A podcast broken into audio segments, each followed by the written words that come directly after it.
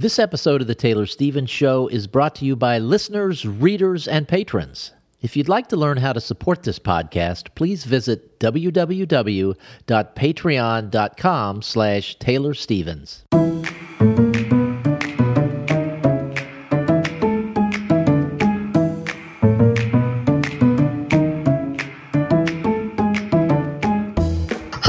Taylor Stevens, the New York Times bestselling and award-winning author of kick-ass international thrillers, and this is the Taylor Stevens Show with my good friend Steve Campbell, who's watching my back, where we are kicking writing in the butt, one word at a time.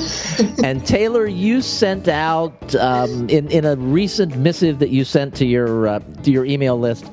You noted a book from a friend of yours called Leaving Isn't the Hardest Thing. You also told me about it. I pre ordered the book, haven't had a chance to read it yet. Um, but it, the book was released last week, I think. It released very strongly, released onto the New York Times bestseller list, and then something happened. Well, actually, there's something happened even before that. Um, and that is our um, discussion topic for today. This is actually round two. we recorded an entire episode, and I got way too emotional and way too off track and just it was Steve and I had a discussion after it, and like, this is why I value his input so much. And he's like, well, if it was me, I would just feel like you just yelled at me for an hour. And I'm like, oh God. So we discussed it, and he's completely right. So um, I'm going to try and redo this and not yell at, not do any yelling. And I wasn't doing any yelling. It's just I feel so. I got it got really personal to me. She was not doing any yelling, but it it, it, it it was, as she said, it was deeply personal to her. And I was, as, a listener, hearing some of the things she was saying. Uh, I, my hair was blown back occasionally. We'll just put it that way. so I'm going to try and do this with, to communicate it better. I, I really don't like being misunderstood, and I'm I'm like hundred plus percent sure that everything I had said would have been misunderstood. So we're going to try again. So anyway, there's just been this big brouhaha in publishing land, and if you've been on Twitter or Goodreads um, somewhere like that, you may have already heard about it. The name already of Lauren Hough might already be familiar with you because you know it was everywhere for a while, and um, you know, as with most online dust-ups, it started because someone said something lots of people didn't like, and um, I really try and steer clear of that most of the time because I just I, I find that most online blowups, uh, with just very rare exceptions, they they they almost always remove all the nuance. There's they they turn into something completely uh, team A against team B, and and all the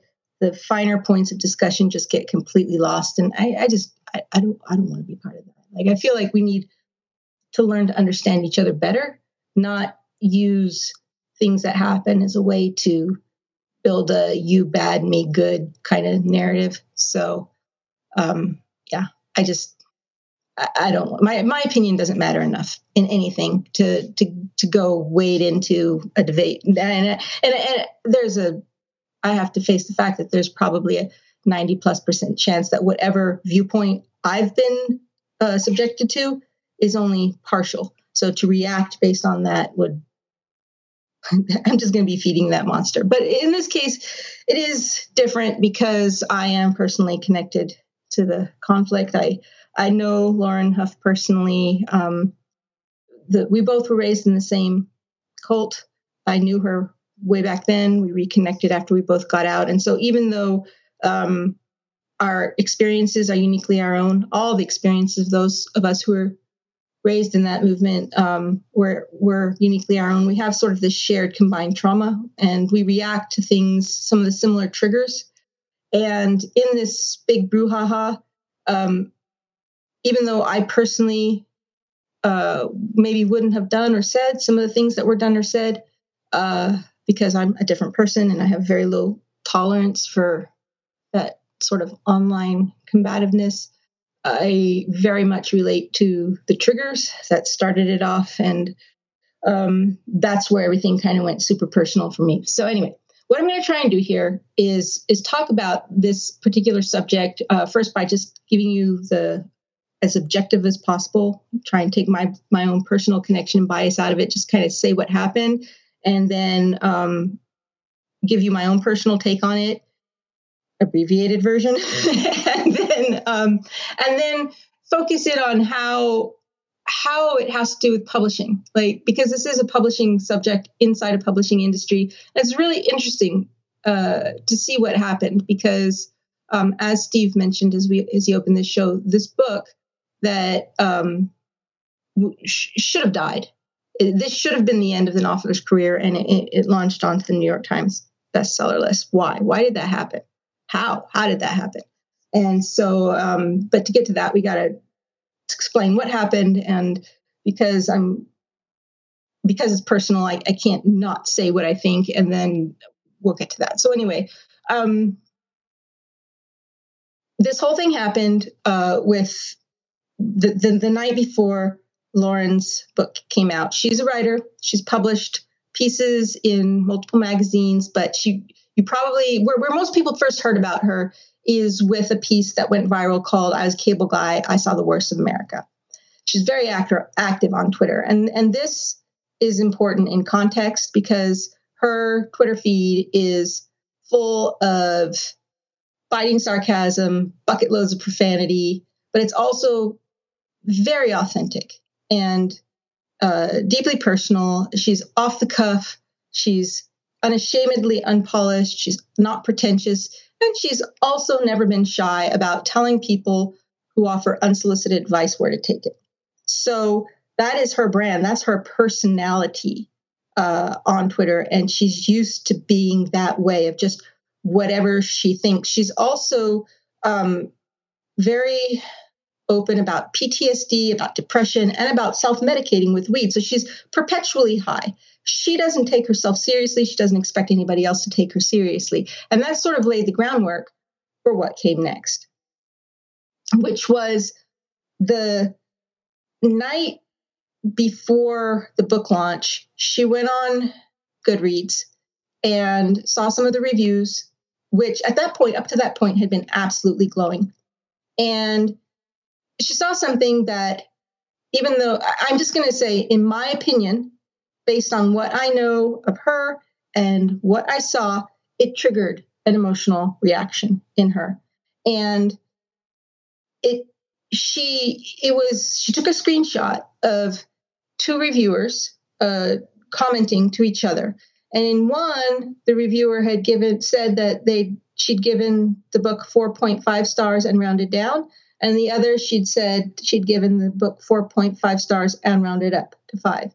And so in that screenshot, she did not block out the first name. Like you could only see the first name and and the first line, first couple of lines of each comment. But she did not block out the name, um, the first name. Um, these were public profiles. You know, anybody could have seen them. And she said she put a comment on it and said, "Grow up." And then following that, she added some parentheticals, which said, glad to see most of the Goodreads assholes are still giving four star reviews to show their super tough reviewers who like who need to like fall in love, you know, anyway, no one likes you. And she followed that by all the writers who are scared to even like that tweet, I see you. I will hate them out loud for you. I know they're scary as shit, freaking nerds on a power trip. And then those tweets filtered into book Twitter, and book Twitter got mad, and it spread to Goodreads, and Goodreads reviewers got mad, and then one star ratings started flooding the um, the link, I guess the book listing link on Goodreads. And then I think the next morning, I think it was launch day, um, she tweeted, the book bloggers found this and are taking it very seriously because, as everyone knows, every stoned ass 3 a.m. tweet is extremely serious and must be taken seriously. And that made book Twitter and Goodreads even madder. And then the narrative of what those tweets meant and Lauren Hough is a horrible person, which I mean doesn't didn't really say that, but that was kind of the narrative began to form. And then screenshots with the narrative started spreading, and then vitriol flooded in her timeline. She deleted the tweets. And then deleting the tweets fueled the outrage even more because that was like, aha, proof of whatever, I don't know what. And then the one star campaign sort of became this self feeding creature. And then she kept getting more garbage into her timeline. And so the person who helps her manage her account when things get well overwhelming, went on this massive blocking campaign to try and keep her her timeline manageable. And the, blocking became an even bigger aha gotcha, which leveraged the outrage even up more. And so Lauren took her account private, which just made it all even worse. And then finally, at some point, I think it was the next day, um, she'd been uncharacteristically silent. And then she posted this thread, thread about what was happening. And she's like, Well, I know you're not supposed to feed the trolls, but I've spent my whole life being forced to suck up abuse and silence and being forced to take whatever others are dishing out to me with a smile. And I thought that I'd finally be able to speak. And now this campaign is trying to destroy my voice. And so I apologize, but this timeline's going to get messy and there's going to be fighting. And then she did the one thing you're told never to do, ever, ever, ever. And she started exchanging words with those who were coming after her. And she was really not nice about it. I mean, she was very on brand and, and didn't do anything that 60,000 people don't already love her for. But to people who weren't used to it, it was just absolutely horrifying. She was the worst person in the whole world. And um, I, I guess it's important to point out that in all of this, the only people she ever responded to, even from the very beginning, were people who showed up on her timeline, like engaged with her. She never went on to Goodreads. She never contacted any authors. She never did any of that stuff. And it's important to mention that because the word bullying has been used a lot in this whole discourse. And I guess it just, that word means different things to different people. Like to some people, the fact that she posted that screenshot with a first name in it and said, grow up, that's bullying reviewers. From my perspective, that's not bullying, but it, the word means different things to different people. So I'm giving you the details so that you can make your own decision of what actually, what actually happened. So anyway, um, she didn't go showing up on Goodreads. She didn't go into other people's Twitter accounts. She was responding to people who were coming at her, saying really mean things to her. That doesn't make her a saint. Doesn't. It's not like a, oh, because she didn't go anywhere else and only was responding to people, everything she did was rosy hunky dory. It's just that the details matter, and so that's why I'm including it. So in any case, in the process of answering all people who were basically telling her to suck it up and that she brought it on herself, she started just doing sarcastic uh, font tweets back saying, you know, oh, smile more. You shouldn't have worn that skirt. Kind of equating being told to sit back and let all this happen without saying anything to this, and that she brought on herself as like it's the same mentality as blaming the victim. Not that she was completely innocent in all of this, but by this point, it had gotten so out of hand that it was I'm sure in her mind completely two separate things. There was the initial thing, which she's like, why is everybody even taking this seriously? And then there was this one where now everybody just hates her guts and is telling her to sit back and let them hate her and and not to say anything back. And so that's what she was responding to specifically the second time around. And then um, to the people who kept saying that Goodreads was uh, for readers, not authors she posted a screenshot of Mein Kampf with its like 3.6, 3.5, whatever star rating, together with her own book, which was a 1.6 star rating at that point, and did the sarcastic thing of, you know, Goodreads is for readers. And then everybody just kind of at that point just went insane. And so you just kept all this stuff was going around. Lauren Hough says good readers, reviewers are Nazis. Lauren Hough is comparing her bad good reviews to being raped. Lauren Hough is actively name searching herself and blocking anyone who mentions her. Lauren Hough is trying to cancel Goodreads. Lauren Hough is bullying and attacking reviewers who give her anything less than five stars. Lauren Hough feels that she's entitled to five stars. This just kept going on and on and on. And then hundreds of blog posts were written, and some were mocking her, some were piling onto the whole thing, others were using her as a cautionary tale. And then blue checkmark Twitter accounts were coming out telling her to stop, and she didn't. And the cycle kept feeding itself until it got exhausted, and then something newer and shinier came up, and it was over. And that's kind of the most objective version I can offer. Personally, I felt very attacked with the whole thing because um, I I could see a lot more nuance going on behind the scenes. Um, I I knew from what she was saying and from her history that she wasn't she didn't believe she was entitled to a five star review. Um, she was talking about something else completely. And uh, good, like, it's not like she was talking about something people didn't know about. Like Goodreads is not, it's not a monolith. Like there's so many people on that site who use it for so many different reasons, but there's a portion of it that's just known, capital letters, known to be very toxic. And so it's like speak when you, when you're talking to somebody who already knows what you're talking about. That's what she was doing. She was talking about that toxicity. But if somebody didn't know what she was talking about, then it'd be really easy to think that she was just saying all readers are on Goodreads are are assholes and that they should all be giving her five star reviews. And that's what people were getting mad about, but that's not what she was saying. And and so the initial tweets were probably not smart. And like she herself admitted, probably shouldn't have tweeted them when she was stoned at 3 a.m. in the morning. But what happened after that, it just spun off into something else where it became its own narrative. And narratives only work when there's a villain and a hero. And so the more this went along, everything she did, everything she said had to be reframed to fit this this narrative where she was a villain and then anybody who was offended at her got to be part of the hero crowd. And that's pretty much how all online outrage stuff works, not just with books, but with everything is us versus them. Let's find a way to make my let make our team look good. Oh, here's our villain of the day, right? But what made me mad personally, what affected me personally, all of this, it wasn't that people were upset by her tweets. It wasn't that reviewers were offended, um, believing that she was attacking them for not giving her good enough reviews. I mean, she's not for everyone. She offends a lot of people, and no one's obligated to like her. No one's obligated to like her book. Um, and and I, I mean, the the one star campaign of people who were, you know, trying to tank the book as a way to tell her how much how bad they thought she was. I, I could even get that a little bit because it's they were buying into the narrative. Like they ever someone else was saying she did this and they were reacting to what someone else said that she did. Because even the tweets like the tweets themselves those initial ones before she started responding to people she it, isolated on their own they're not, they weren't great. But it was the narrative built around them that that became larger than life that made them so much more than than what they were.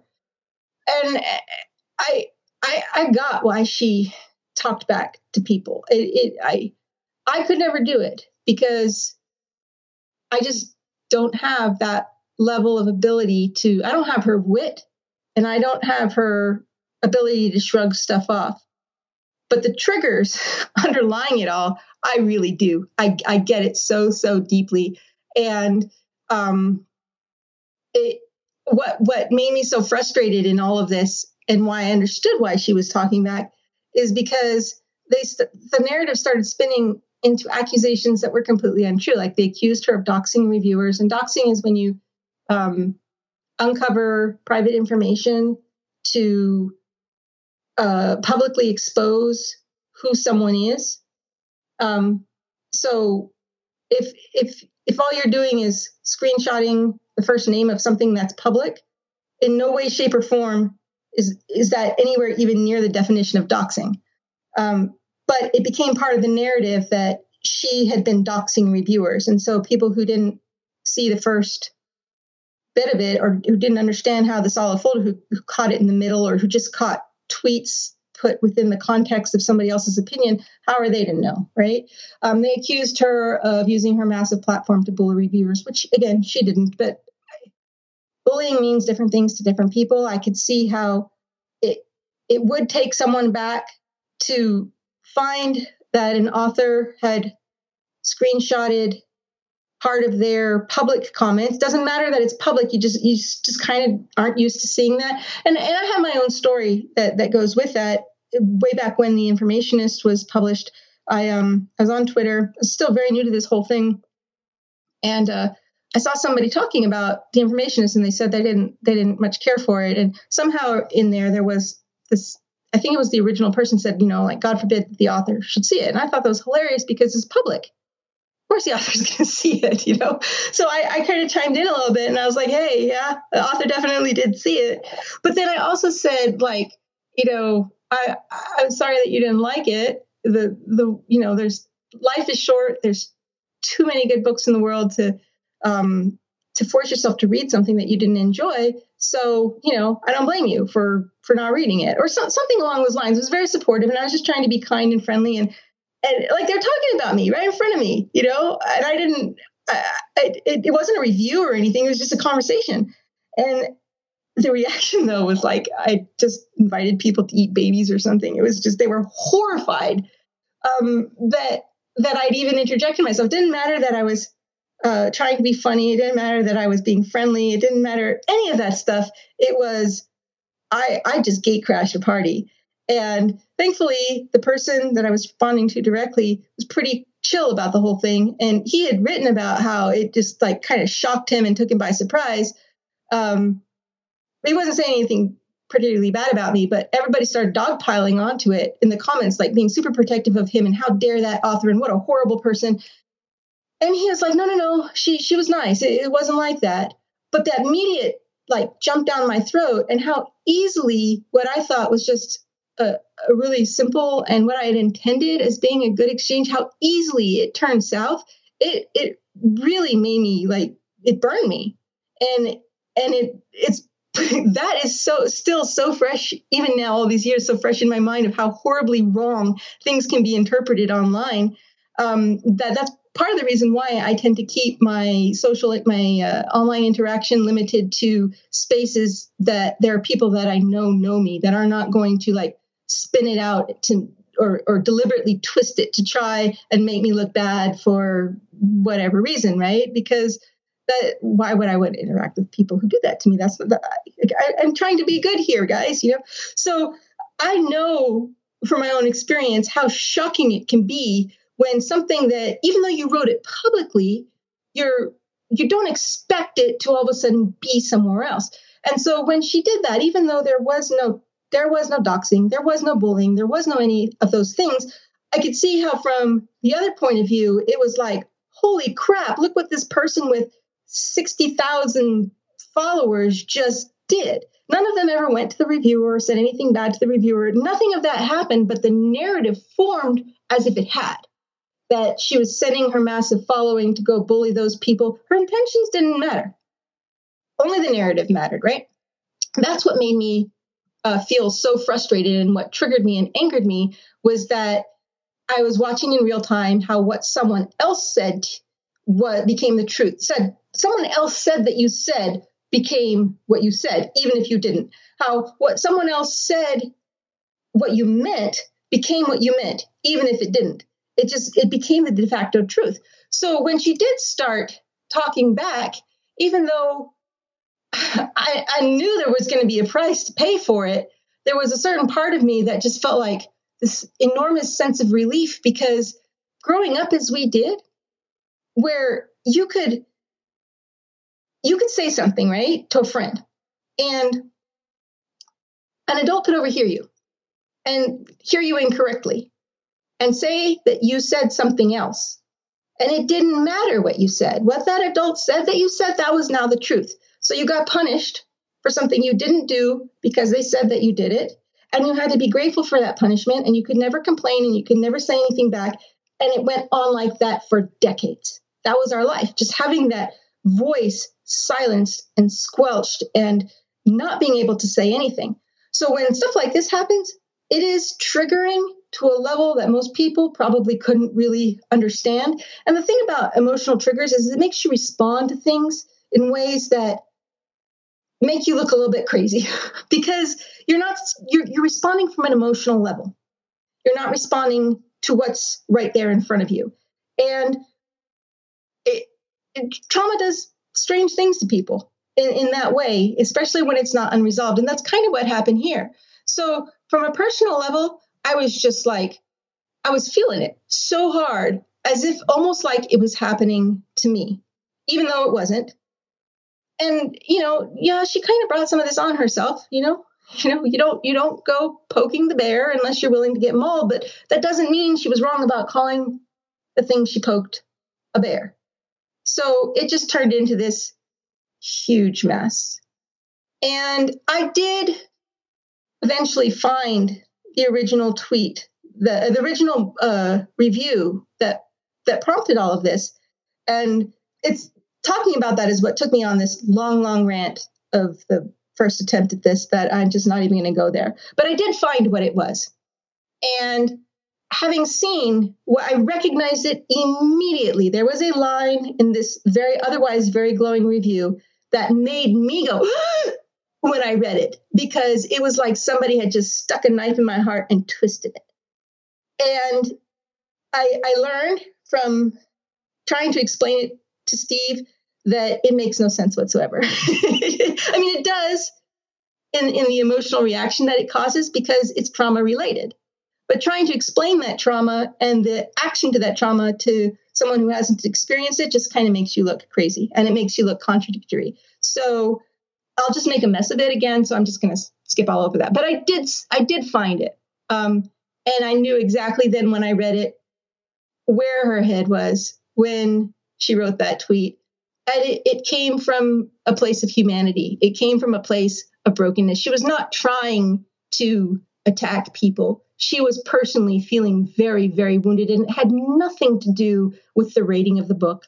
It could have been a one star review, a three star review. It, it, it, really didn't have anything to do with that. It had to do with what came across to her as, uh, well, I'm not even going to go there. So it was a very human, a human interaction that spun way out to mean something that it didn't. And then she reacted to that spin out and it blew up even bigger.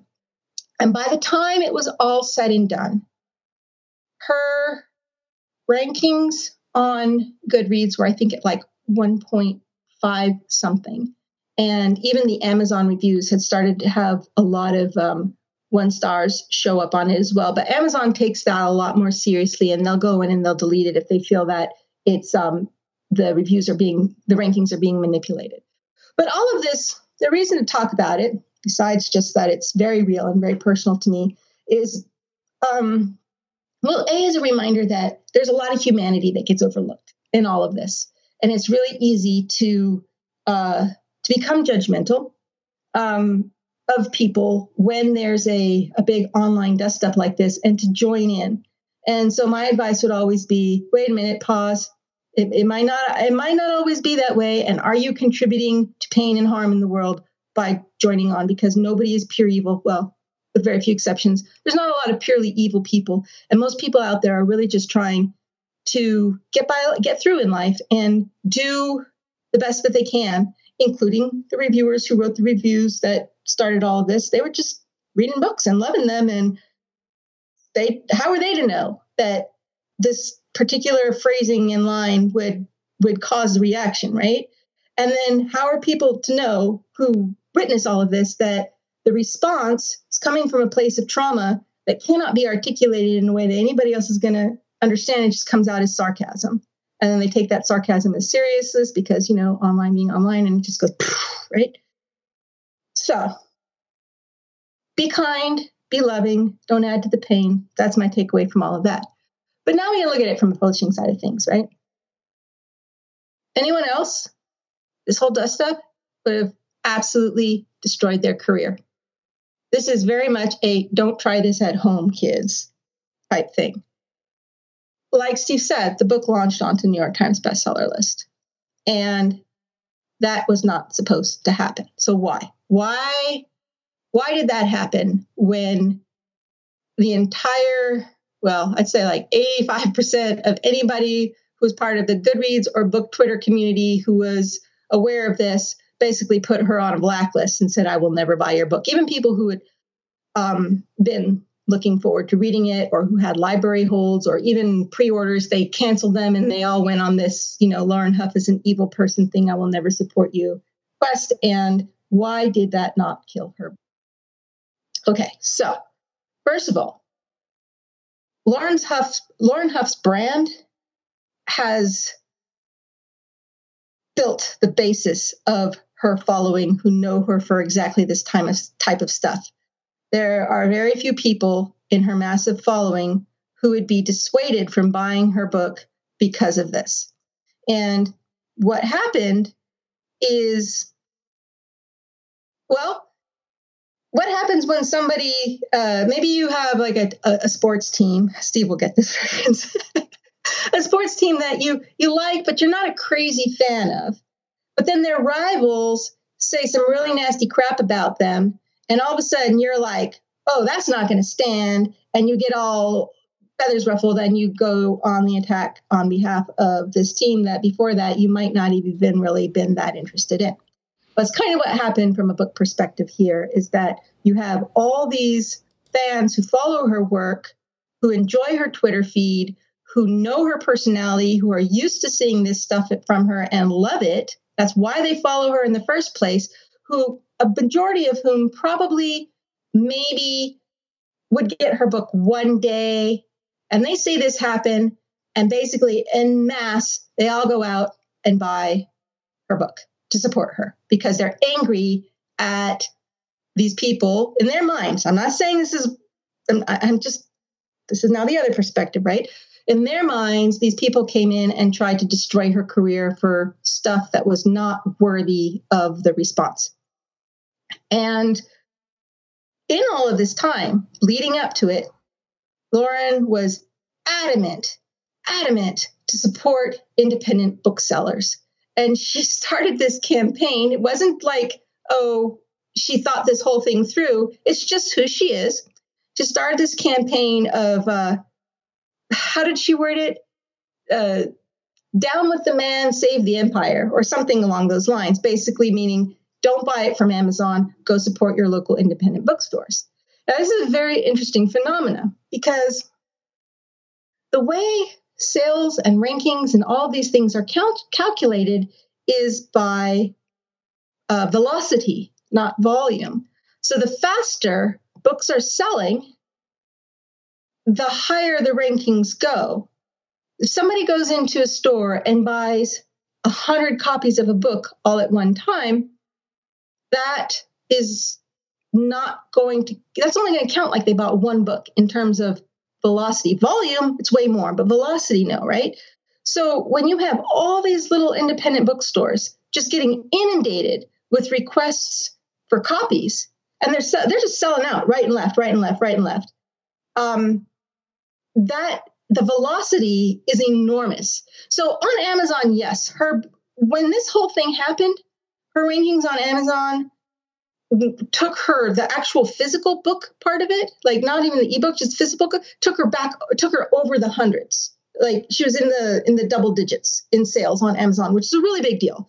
And it took her um, ebook sales into, I don't know, I would say double digits also, maybe even higher than that. And she she was best selling category in a lot of in a lot of that. And and these are all people who are not her fans who are buying at this point because she's telling her fans to go buy from independent bookstores. And they did.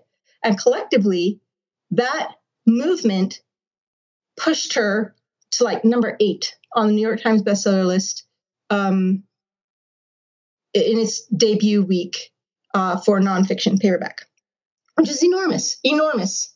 Uh, people can't even imagine how big of a deal that is. And it was a groundswell of people who were coming to her defense because they felt that she'd been unfairly uh, sabotaged. Um, and that's part of it, of why her book survived. And her career is not over in spite of this. And the other is, it's a really, really, really freaking good book. So the the whole Goodreads and Twitter side of the publishing world is mighty but small and it doesn't really account for like book clubs and um, just all the word of mouth. And there are already uh, college courses that are using this book as a part of their syllabus.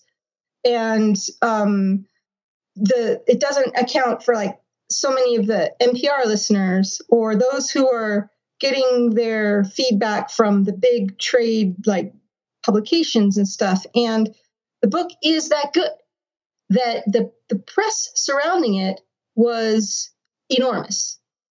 And so, in comparison to all of the outside the Twitter sphere uh, world, the, the that side of it drowned out the reviews on Goodreads and and the, all the negative comments that were being said about her personal character.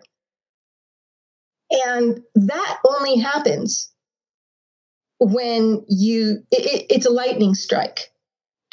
It's not going to have if this had been fiction if this book had been fiction it would have been dead in the water and that would have been the end of it. But it's not. It's personal it's a memoir of essays it's brilliantly written and those who were not part of all the twitter world couldn't get enough of it they're telling their friends they're telling their book clubs they're telling everyone so how did she survive this? Well, she survived it A by writing a really, really freaking good book.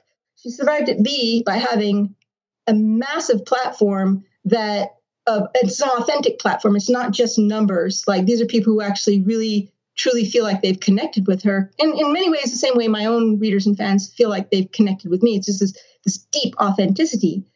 And when this whole dust up happened, instead of negatively impacting her, it flipped and went the other way because she already had this ground, groundswell behind her. Now, on a personal level, I'm going to guess it did not feel too great for her. It probably was stressing her out and was very traumatizing and very triggering. But on a publishing level, money talks. And if a book is selling and you've got the audience, your publisher doesn't care you you could be the best person in the world, the most ethical, the most honest, the, the most loved, and if people aren't buying your book, you're out because it's a business, right? So the book shoots up and she's the, the brouhaha is dying down and that'll always be there it'll always be online when people search for her name or whatever but because she's already built her own brand so well and people who know her know her it's not going to affect all of that. Do I think that the sales would have been better if this whole thing wouldn't have happened? It's kind of a toss up because a lot of times when people get on there and they're like, oh, I was going to buy your book. No, they weren't. You know, like maybe some of them had it on their to be read pile, but you know what? I have a lot of people who have my first book still on their to be read pile 10 years later and they still haven't read it or bought it. So those types of things, it doesn't have as much of an effect as you think it's going to have, right? So it, it's really quite possible. It's really quite possible that this outrage in trying to destroy her and destroy her book actually is what pushed it so high onto the New York Times best-selling list and and just like made the sales go bonkers. But like I said, this is a do not try this at home thing. Like I personally wouldn't recommend it as a strategy. And I, it was not a strategy, I can tell you that much. It wasn't. It was it was purely accidental. And you know, if she could take it back, I don't know. Maybe she would. Maybe she wouldn't. Maybe now that she's seen the outcome, she most definitely wouldn't. But at the time, I bet she was really distraught, thinking that she just destroyed everything. At least that's the impression I got from her Twitter feed. And uh, I I just find it a fascinating a fascinating case study. And another thing that's been brought up multiple times uh, in this whole brouhaha is that if anyone other than like if a person of color had done the same thing, they would have been out in a heartbeat. And that's a really hard one for me to weigh in on because I'm not a person of color. And I 100% absolutely, without a doubt, agree that publishing is not a friendly place for diversity. Like, in all the interactions I've had with publishing professionals, I don't think I've once, I once met somebody who was Hispanic. Everyone else has been white. And these are the gatekeepers. These are the people who are deciding what's good enough to publish. And in order to do that, they have to really, really, really, really fall in love with the book and want to champion it. And we all know that it's easier to champion something that's familiar, that you relate to, blah, blah, blah. And, the thing about the publishing industry is it really does those, although they're not well paid positions, and a lot of people who are able to get in on the ground floor with very low, um, low salaries to work their way up many, not all, come from families who are able to subsidize them, which means you're not going to get a wide diversity of experience in people who are deciding what to buy and what to push out to the public. So it is a very, very unfriendly place for diverse voices. But I look at this particular situation and I go, well, yeah, obviously, if it had been a person of color, it would have gone down differently. But is, is it because she's white that it worked out okay, or is it because she's making her publisher money? And and I would say it's the latter. I think those who tend to benefit most from and, and get away with bad behavior most in publishing are white men. Women are just uh, kind of in between. White women are kind of in between the white men and people of diverse backgrounds, people of color, who really, really do have to fight and scrap for any kind of attention, and it really shouldn't be that way. It, it really shouldn't, because it's not representative of the reading public. But I just don't think that this case in particular is the best case study for one versus the other because there are so many unique um, situation, unique factors that went into the situation, and I, I I suspect that almost anyone who had those exact same factors and could pull that kind of weight off their fans um, to get them to come to bat for them and and bring in the numbers like that like it wouldn't have mattered. All nothing else matters if you can show them the money. And but but whether someone from a diverse background could have built that same level of uh, attraction or fan base due to biases and stuff like that that i don't know. Like I, I really don't know. I know that it's just so much harder for those who who don't fit a specific image. And so yeah absolutely. That that for, for for in ways that we we countless ways that we can't even account for i'm sure that played into it but it's not the best case study because there's just so much weirdness uh, in, in the factors involved in, in how this happened. So it just it just opens up this huge discussion about platforms and interacting with fans and how some rules apparently can be broken I wouldn't personally, but it worked out really well in this situation about how publishing works, about bestsellers lists, about sales, about so many different things. And each one of those could be a whole discussion all on its own. But we don't have time for all of that today. And that's just kind of what happened. All right. So that is it for this week's episode. We thank you guys for listening. We are at 42 minutes, which is a little bit longer than usual. I, I will say hey, one shorter than the last one. a, a good bit shorter than the last one. I will say I will say one thing. Taylor mentioned an A and a B. A A it was a really great book and B she had a massive platform. And I think after the the end of that discussion, there are a lot of great books that get tanked for whatever reason. Um, that that may have nothing to do with with social media, um, but having the power of a platform filled and sixty thousand people. I mean, that's a really good platform for an author. It's not. It's not celebrity level uh, no, platform but if it's 60,000 people who really like your work and want to support you man you can turn around a bad situation in a heartbeat i i, I was uh, not involved but there was an author whose whose work I really appreciate. He got trashed um, about two weeks before a book was released. And so the the first thing I did, and I think probably lots of other people, and I think that happened in this instance as well, was I went out and pre-ordered the book and pre-ordered the audiobook, just so that I could do what I could to thumb my thumb it, my yeah. stick my thumb in the eye of the social media machine.